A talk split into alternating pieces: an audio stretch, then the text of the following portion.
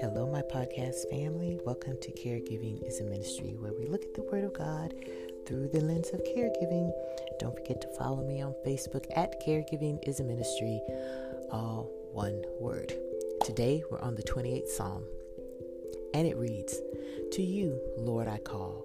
You are my rock. Do not turn a deaf ear to me. For if you remain silent, I will be like those who go down to the pit. Hear my cry for mercy as I call to you for help, as I lift up my hands toward your holy, your most holy place. Do not drag me away with the wicked, with those who do evil, who speak cordially with their neighbors, but harbor malice in their hearts. Repay them for their deeds and do their evil work. Repay them for what their hands have done and bring back on them what they deserve. Because they have no regard for the deeds of the Lord and what his hands have done, he will tear them down and never build them up again. Praise be to God, for he has heard my cry for mercy. The Lord is my strength and my shield. My heart trusts in him, and he helps me. My heart leaps for joy and will sing, and with my song I praise him. The Lord is the strength of his people, a fortress of salvation for his anointed one. Save your people and bless your inheritance. Be their shepherd and carry them forever. Alrighty then. this should be clear to everyone that this is a psalm of lament, but it is it falls within the subcategory of imprecation. Don't you think? Remember imprecation is when one wishes ill will on one's enemies giving God um, advice on how to take care or to extract judgment. And that's what David is doing here. David is writing this psalm and really asking God to intervene by bringing judgment on his enemies. First, David has been in, as David has been in previous psalms, he kind of pleads with God, right? Because he thinks that God, um, by remaining silent, um, isn't hearing what he's saying, right? he pleads with God not to remain silent, which to me is another way of saying, Answer me. Answer me, Lord. Answer me. Acknowledging his need for God and that he's trusting God through the time of trouble. That's the first two verses. Then comes David's petition of just letting loose and asking God to let his enemies have it, reminding God of all the wrongdoing that the evil, wicked people have done.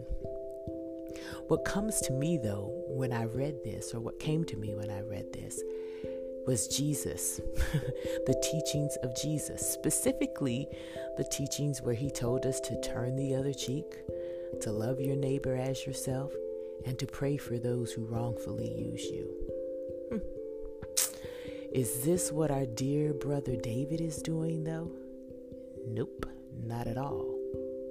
So, while I very much appreciate the transparency of David in this psalm, because I've wanted to ask God to do the same at times in my journey, the Holy Spirit, however, convicted me and reminded me of these things, of what Jesus has taught. So then I've learned to pray God's will to be done, and then to help me to pray not for vengeance for people who I'm upset at or who I think have been who have wronged me, but to just pray for God's will. Like if you can't pray a blessing, just pray for God's will to be done with sincerity. And I think that's really the lesson for us. You know, we see injustice all around us the wars that are happening in other countries, the corruption, that we see, and I hope that we don't experience in our own uh, countries, but we know that's there. The crimes we witness on TV, and sadly, some that we've experienced, the broken relationships that are due to lies and deceit. It is easy for us to ask God to take vengeance, right? Take vengeance into his own hands, which he assured us that he would do. But we go a step further where we want to tell him how to get our enemies, right? To, to make them pay, Lord. To wish curses instead of blessings on them. But that isn't the way of Jesus. Remember, he stated that he, when he came, he offered a new covenant with us. And with that new covenant brings a new way of thinking and living. We are children of the Most High God, and we don't dare ask Him to hurt or harm anyone, especially for our own selfish gain. That's not who we are. Instead, we are to, instead, when you're really mad, I, I encourage you to pray and just, like I said, ask God for His will to be done. That's it. And then ask Him to help you with your anger. he will. God will vindicate you. Maybe not in the way in which you want, but rest assured that He will. Just trust it and leave it up to Him. Then the last part of this psalm, David closes with yet another plea. I mean, in the middle, he gives some praise, right?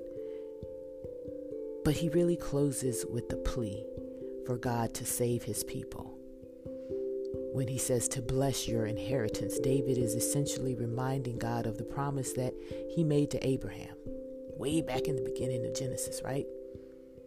Does God need reminding? No. I found it funny, and I still continue to find it funny that um he had to remind God of his promise. And sometimes I remind God of promises that he made to me. When I was caregiving and when um the days were particularly hard at times, I would remind God of what He told me. You know, that He told me to take her in, that she would have a life and I would have a life. And I remind Him that I did that, Lord, and you said that, and I've been obedient. You know, what I was really saying was, I did what you asked. Now help a sister out, please. But He would, because He's a good God. I think God enjoys us, and I'm using air quotes here, reminding Him. Because what we're actually doing is reminding ourselves of the promises that He made to us and the and the goodness that He and, and how good He is, and the scriptures that we have in our hearts that the Holy Spirit brings us. It's it's really us reminding us, but we think we're reminding God. But He enjoys hearing us regurgitate to Him the conversations that we had. It shows that we're listening and that we're growing. The takeaway for us then, though, is to remember, though, is to remember really to adhere to the teachings of Jesus. The entirety of the Bible is here for our instruction. As Paul, uh, Paul stated in Romans 15 and 4, we to, but we are to survey the scriptures under the lens of Jesus' ministry. The Old Testament is key for us in understanding and appreciating the New Testament and the new covenant in Jesus Christ. In order to understand that there's a new covenant, you have to know that there was an old covenant and what it consisted of. And when reading the Old Testament, we are to do so always cognizant of Jesus and to look for him. Look for his teachings, look for the manifestation of him in the Old Testament because believe it or not, he's there. And so when I read this scripture, this psalm, I see Jesus because it proves that he's there because I see something that my brother David is doing that I know now under the new covenant isn't how I should pray. The psalm proves that Jesus is here because we know now how we are to pray. So let us do so. Most gracious and heavenly Father, we call upon you, our rock. We know that you do not turn a deaf ear from us. And we know that if you are silent for a little while, it doesn't mean that you haven't heard us. It's just not time for the answer to reveal to us. But we we dare not come before you and ask for you to extract vengeance upon our neighbors, upon our enemies, upon people who have wronged us, or anyone. We come asking for your will to be done. We know that we don't know the hearts of men, but you do.